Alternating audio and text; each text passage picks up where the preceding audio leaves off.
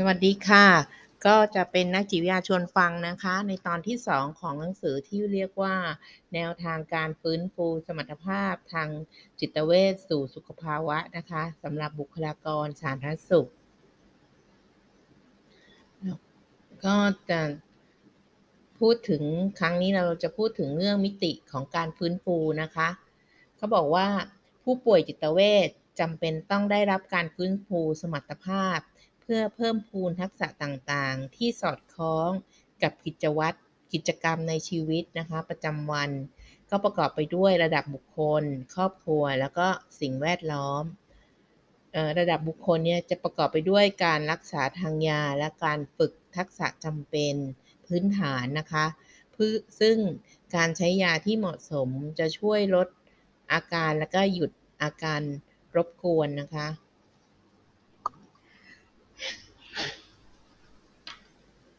รวมทั้งป้องกันการกลับป่วยซ้ำนะคะ ส่วนการฝึก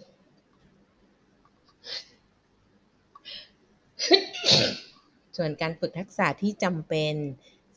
พื้นฐานในการดำรงชีวิตประจำวันก็ประกอบไปด้วย 6 ทักษะ ก็คือ ทักษะการดูแลตนเอง ฝึกการทำกิจวัตรประจำวันตั้งแต่ตื่นนอนจนถึง จนกระทั่งเข้านอนนะคะ อันนี้เราเรียกว่าทักษะดูแลตนเอง ข้อ 2 ก็ทักษะการอยู่ร่วมกันภายในบ้านนะคะ ก็คือฝึกการทำความสะอาดที่อยู่อาศัย อุปกรณ์ เครื่องใช้ต่างๆ ใช้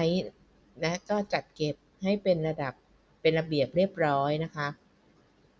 ตลอดจนการซ่อมแซมเมื่อเกิดการชำรุด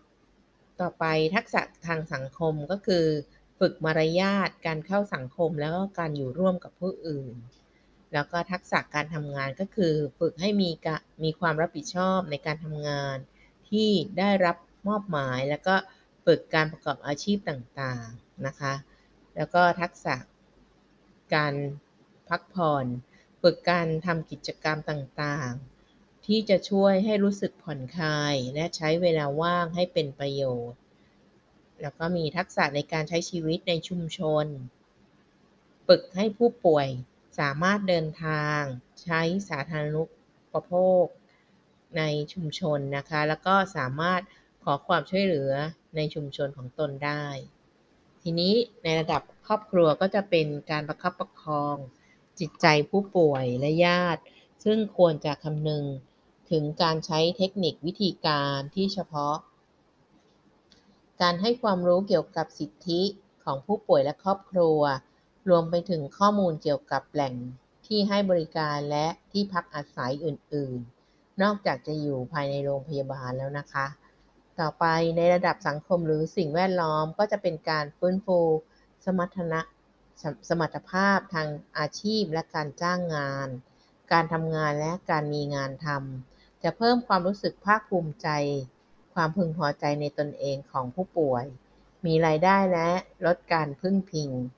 เปิดโอกาสให้มีกิจกรรมทางสังคม รวมถึงการสร้างเครือข่ายและสนับสนุนทางสังคมนะคะทำให้บุคคลรู้สึกว่าเป็นส่วนหนึ่งของสังคม และสามารถใช้ชีวิตอยู่ในสังคมได้ตามปกติสุข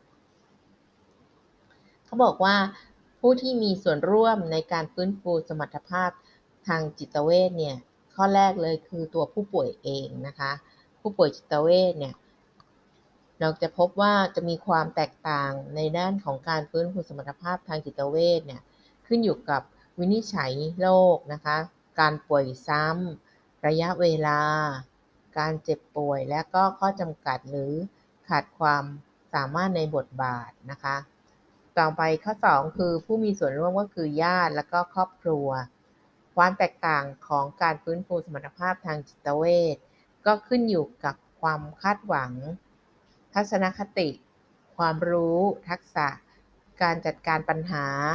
แล้วก็ความอับอายนะคะ ความรู้สึกเป็นภาระ และการใช้อารมณ์รุนแรงในครอบครัว อันนี้นะคะ คือถ้าถ้ามีอาการมีอย่างหลังๆมากเนี่ย การที่จะมีส่วนร่วมจากครอบครัวก็จะน้อยลงนะคะ คนสำคัญเลยค่ะ ก็คือทีมสาวิชาชีพ ก็ประกอบไปด้วย จิตแพทย์ พยาบาลจิตเวชนักสังคมสงเคราะห์จิตเวชนักสังคมสงเคราะห์เฉยๆนะคะ แล้วก็นักจิตวิทยาคลินิกเภสัชกร นักกิจกรรมบำบัด นักกายภาพบำบัด แล้วก็นักโภชนาการ แล้วก็บุคลากรสาธารณสุขในสถานบริการในทุกระดับ ทีมสหวิชาชีพเนี่ยต้องมีคุณสมบัติที่สำคัญก็คือ มีความสามารถและความชำนาญในวิชาชีพ ความสม่ำเสมอ ความต่อเนื่อง การประสานงาน และความร่วมมือ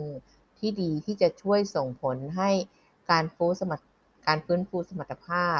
ทางจิตเวชของผู้ป่วยแต่ละคนเนี่ยเกิดผลสำเร็จตามเป้าหมายนะคะ แล้วก็ต่อมาก็คือเครือข่ายทางสังคมก็ได้แก่ประชาชน องค์กรทั้งภาครัฐและเอกชน หน่วยงานต่างๆ ที่เกี่ยวข้อง แล้วก็มีส่วนร่วมในการดูแลผู้ป่วยจิตเวชนะคะ การฟื้นฟูสมรรถภาพ เพื่อการคืนสู่สุขภาวะเนี่ยก็มีหลายประเภทนะคะ อย่างสิริกุลเนี่ยเคยไปดูงานที่ไต้หวัน นะคะ ก็เราก็ไปในแหล่งที่เขามีการฟื้นฟูสมรรถภาพของผู้ป่วยจิตเวชที่ดีมากเลยนะคะทำโดยนักสังคมสงเคราะห์แล้วก็นักอาชีวบำบัดที่เขาจะลงไปที่เจ้าของธุรกิจ เช่น ที่เราไปดูก็คือโรงงานทำขนม ก็มีการรับผู้ป่วยจิตเวชที่มีอาการดีขึ้นแล้วนะคะ แต่ก็เป็นแบบไปกลับจากโรงพยาบาล ยูรี่นะคะ ไปตอนไปทำงานตอนกลางวันกลางคืนก็กลับกลับมานอนที่โรงพยาบาลเขาก็จะฝึกให้ผู้ป่วยเนี่ยสามารถจัดยาในการทานยาเอง แล้วก็นำยาไปกินในช่วงกลางวันได้ด้วย แล้วก็ตอนเช้าเนี่ยเขาก็จะถีบจักรยานเนี่ยไปทำงานที่ร้านร้านทำขนมแห่งนี้นะคะ คือเนื่องจากได้ไปดูงานเนี่ยเราก็เลยได้ไปดูในสภาพชุมชนที่เป็นการฟื้นฟูสมรรถภาพทาง เรื่องของอาชีพของผู้ป่วยจิตเวชด้วยนะคะ ตรงนี้ก็จะเป็นผลนะคะว่าจริง ๆ แล้วไม่ได้ทำโดยสถาสถาบันหรือโรงพยาบาลอย่างเดียว แต่ว่าภาคีเครือข่ายในชุมชน รวมทั้งภาคเอกชน หรือเจ้าของธุรกิจร้านค้าเนี่ยก็เห็นความสำคัญของอผู้ที่จะหายหรือหายดีขึ้นแล้วจากอาการทางจิตเวชแล้วก็ไปช่วยทำงานนะคะ ผู้ป่วยสามารถทำงานได้ดีนะคะ จากการดูแล้ว ผลการทำงานของเขาก็คือ การไปทำขนมปัง แล้วก็ไปทำไส้ขนมปังที่เป็นถั่วเนี่ยค่ะ แล้วเขาก็สามารถที่จะทำได้ในจังหวะที่พอเหมาะ มีปริมาณถั่วที่ลงไปในขนมปังที่เพียงพอนะคะ อันนี้ก็จะเห็นนะคะว่าเเขามีอาการทางจิตแต่ก็ดีขึ้นแล้วก็ได้รับการฟื้นฟูสมรรถภาพทางด้านอาชีพเพิ่มขึ้นด้วยนะคะ ทีนี้เรามาดูในคู่มือเล่มนี้เนี่ย มีอะไรบ้างที่เราจะต้องมาฟื้นสู่สุขภาวะนะคะ ก็เพราะว่าบทบาทของคนบุคคลในสังคมเนี่ยอย่างอย่างมีความหวังก็คือว่ามีการที่เราจะต้องมีคือผู้ป่วยจิตเวชเราเนี่ยยังมีขีดจำกัดจากความบกพร่องทางด้านร่างกายและจิตใจ จึงไม่สามารถทำ ให้เป็นแบบเดียวกันได้ แล้วก็ไม่มีรูปแบบบริการเดียวสำหรับทุกคนนะคะ ไม่มีทางที่ถูกต้อง เพียงทางเดียวนะคะสำหรับผู้ป่วยหนึ่งคน เป็นการเดินทางของชีวิตไม่ใช่ปลายทางที่จะไปถึงนะคะ คือตรงการฟื้นฟูเนี่ยเขาก็ให้ความสำคัญกับผู้ป่วยว่ามีความแตกต่างกันในแต่ละบุคคลนะคะ แล้วก็ปลายทางก็ไม่ใช่ไป ทางที่เดียวกันอะไรเงี้ยค่ะ แล้วก็ไม่ใช่เป็นการกำจัดปัญหา แต่เป็นการมองเห็นคนชัดเจนในปัญหานั้น เช่นเเขามีความสามารถไหม มีความเป็นไปได้ไหม ความสนใจ แล้วก็ความฝันของของเขานะคะ รวมทั้งการกลับมาสู่การทำบทบาทต่างๆ ทางสังคม ที่มีคุณภาพและความหมายต่อชีวิต ซึ่งประกอบด้วย2สส่วนก็คือ 1. ทางด้านคลินิกหรือ clinical recovery นะคะก็เป็นการฟื้นทางคลินิก โดยบุคลากรทางสุขภาพจิตจะช่วยลดอาการของผู้ป่วยจิตเวชแล้วก็คงสภาพทางสังคม หรืออีกในหนึ่งก็คือให้กลับคืนสู่สภาวะปกตินะคะ แล้วก็มีแผนทางคลินิกนะคะ แล้วก็มีแผน แผนส่วนบุคคล เรียกว่า personal recovery นะคะ ก็คือกระบวนการ เฉพาะส่วนบุคคลในการเปลี่ยนแปลงทัศนคติ ค่านิยม ความรู้สึก จุดประสงค์ ทักษะและบทบาท เน้นวิธีการดำรงชีวิตด้วยความพึงพึงพอใจ แล้วก็ภายใต้ขีดจำกัดของความเจ็บป่วยเนี่ย ซึ่งแผนนี้จะรวมถึงแผนพัฒนา การคืนสู่สุขภาวะ ด้านการปฏิบัติหน้าที่ แล้วก็ด้านทักษะทางสังคม ดังนั้นแนวทางปฏิบัติของแต่ละบุคคลจะต้อง 1. พัฒนาความมีภาพลักษณ์ด้านบวก นอกเหนือจากความเป็นผู้ป่วยจิตเวชแล้วนะคะ เขาก็จะต้องหนึ่งมีภาพลักษณ์ด้านบวกก็คือแต่งกายดีสะอาดเรียบร้อย ตัดผมเผ้าที่ดีนะคะ แล้วก็ดูไฮยีนต่างๆดีนะ ก็คือเราต้องทำภาพลักษณ์ให้เป็นคนที่สามารถอยู่ในสังคมได้ 2. จัดการกับอารมณ์เจ็บป่วยได้ โดยอยู่กับมันได้นะคะอย่างเช่น ผู้ป่วยจิตเวชบางคนเนี่ยมีความกังวลนะเราก็จะต้องทำไงให้เขาอยู่กับความกังวลได้นะความกังวลเกิดขึ้นแล้วเดี๋ยวมันก็หายไป เพราะฉะนั้นเขาจะต้องมีสติอยู่กับความกังวลได้นะคะ แล้วก็สามารถจัดการกับ อาการที่หลงเหลืออยู่ได้ในตนเองนะคะ คือผู้ป่วยจิตเวชเนี่ยจะรู้ว่าตัวเองยังมีอาการอะไรที่หลงเหลืออยู่ แล้วถ้าเริ่มจะมีการกำเริบขึ้นเนี่ยเขาก็จะมีวิธีจัดการแล้วก็ดูแลตนเองยังไงนะคะ แล้วก็มีการพัฒนาบทบาททางสังคม ให้มีคุณค่าในสังคมนะคะ ตรงนี้ก็จะเป็นแผนส่วนบุคคลนะคะ เราจะพบว่าการฟื้นฟูสมรรถภาพเนี่ย จะแบ่งออกเป็น 2 แผนด้วยกัน อันแรกก็คือแผนทางคลินิก ก็คือจะทำร่วมกับบุคลากรทางด้านสุขภาพจิต แล้วก็ช่วยลดอาการนะคะต่อไปแผนทางส่วนบุคคลนี้ก็จะเรื่องของตัวเขาเอง ทีนี้เรามาดูกันว่าเส้นทางการคืนสู่สุขภาวะเนี่ยมันจะเป็นยังไงเนาะ มันจะต้องมีอะไรเข้ามาเกี่ยวข้องนะคะ ก็เห็นเป็นแผ่นภาพนะคะ เขาบอกว่าความพยายามในการจัดในการที่จะจัดการกับอาการและขีดจำกัดของการปฏิบัติหน้าที่ของมูลากรนะขณะหาเส้นทางที่มีความหมายและจิตสำนึกของคุณค่าเนี่ยค่ะบุคคลนั้นก็จะเคลื่อนไปตามวิถีของการเคลื่อนสู่สุขภาวะ ผ่านประสบการณ์มากมาย ทั้งที่เป็นรูปธรรมและนามธรรมนะคะ ก็ทางด้านซ้ายสุดเนี่ย จะเป็นผู้มีอาการทางจิต หรือว่าผู้ที่เคยมีอาการทางจิตเวชหรือผู้ที่มีความพิการทางด้านจิตใจนะคะ แล้วก็จะมีถนนเนี่ยเป็นเส้นทางไปยังทางด้านขวาสุดนะคะ ช่วงระหว่างถนนนั้นนะก็จะมีเรื่องของการความคาดหวังของการมองโลกในแง่ดี การเสริมสร้างพลังนะคะ แล้วการรับผิดชอบตนเอง แล้วก็มีความเข้าใจและตัดสินใจ มีพลังจิตวิญญาณ และมีการช่วยเหลือกันและการสนับสนุนทางสังคม อันนี้เรียกว่าการรักษาและฟื้นฟูสมรรถภาพนะคะ ไปเพื่อเป้าหมายอะไรก็เพื่อการคืนสู่สุขภาวะก็คือ อาการทางจิตสงบนะคะดำรงชีวิตอิสระ แล้วก็มีมิตรภาพ มีความเกี่ยวข้องสัมพันธ์กับครอบครัว แล้วก็ทำงานหรือเรียนได้ มีงานดิเลกที่สามารถเข้าไปร่วมได้นะคะ ความคาดหวังและการมองโลกในแง่ดีเนี่ยเพื่ออนาคตที่ดีกว่าเนี่ยได้มาจากการที่ต้องรับมือกับอาการ ความพิการและการเรียกคืนความรู้สึกด้านบวกต่อคุณค่าของตนเองนะคะ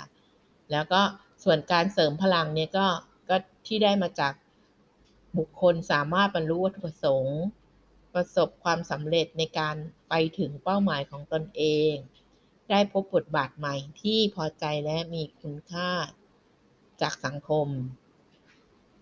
พลังทางด้านจิตวิญญาณนะคะ ก็ที่สามารถเอาชนะความยากลำบาก และสามารถเชื่อมโยงกับคนที่มีศรัทธาและความหวังได้นะคะ การช่วยเหลือกันและการสนับสนุนทางสังคมก็ช่วยบรรเทาผลกระทบทางลบ จากผู้รักษา แล้วก็ที่ใช้แบบแผนที่มีอำนาจเหนือกว่า แล้วก็มีการลดตาบาปของผู้ป่วยโรคจิตเวชหรือบุคคลที่ทนทุกข์ทรมานกับโรคทางจิตนะคะ กระบวนการคืนสู่สุขภาวะเนี่ยเป็นเส้นทางการเดินทางที่แสดงถึงการแสดงหาเสรีภาพ โดยไม่ยึดติดกับอาการ โดยการที่มีชีวิตที่ดี ไม่คำนึงถึงการเจ็บป่วยที่ยังคงมีอาการหลงเหลืออยู่นะคะ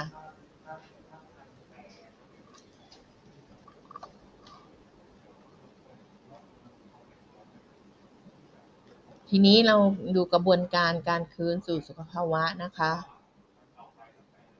อันแรกก็คือ มีการสร้างสัมพันธภาพกับผู้คน พื่อแลกเปลี่ยนประสบการณ์และความรู้สึกและความฝันด้วย อันที่สองก็คือ เสริมพลังเพื่อให้มีความรู้สึกเคารพตนเอง โดยการมีส่วนร่วม การประสบความสำเร็จและบรรลุผลสำเร็จ แล้วก็การมีสัมพันธภาพกับครอบครัวอย่างจริงใจ ด้วยความมีไมตรีจิตและมีความสนิทสนมนะคะ มีการตั้งความหวังทำให้มีเป้าหมายที่มีความคาดหวังที่ดีนะคะสำหรับการปรับปรุงตนเอง แล้วก็มีการสร้างพลังจิตวิญญาณสำหรับต่อสู้กับความหมายในตัวตน และเชื่อว่าเราไม่ได้อยู่เพียงลำพังผู้เดียว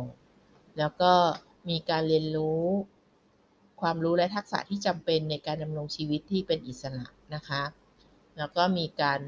ร่วมสนุกกับกิจกรรมบันเทิงในชุมชนในสถานที่ที่เหมาะสม อันนี้ก็จะเป็นเจ็ดเจ็ดเจ็ดขั้นตอนที่จะเป็นกระบวนการในการฟื้นฟูคืนสู่สุขภาวะทางจิตจิตเวชนะคะ แล้วก็ทำให้สามารถที่จะดำรงชีวิตอยู่ได้ในปัจจุบันนะคะ ก็สำหรับเอพิโซดนี้นะคะ ก็เราก็ได้เป็นการพูดถึงเรื่องของการฟื้นฟูสมรรถภาพมาที่ตอนที่3แล้ว ก็คิดว่าในครั้งหน้าเนี่ย เราอาจจะได้คุยกันถึงองค์ประกอบสำคัญของการคืนสู่สุขภาวะ 10 ประการนะคะ ซึ่งอันเนี้ยเราสามารถที่จะรู้แล้วก็ไป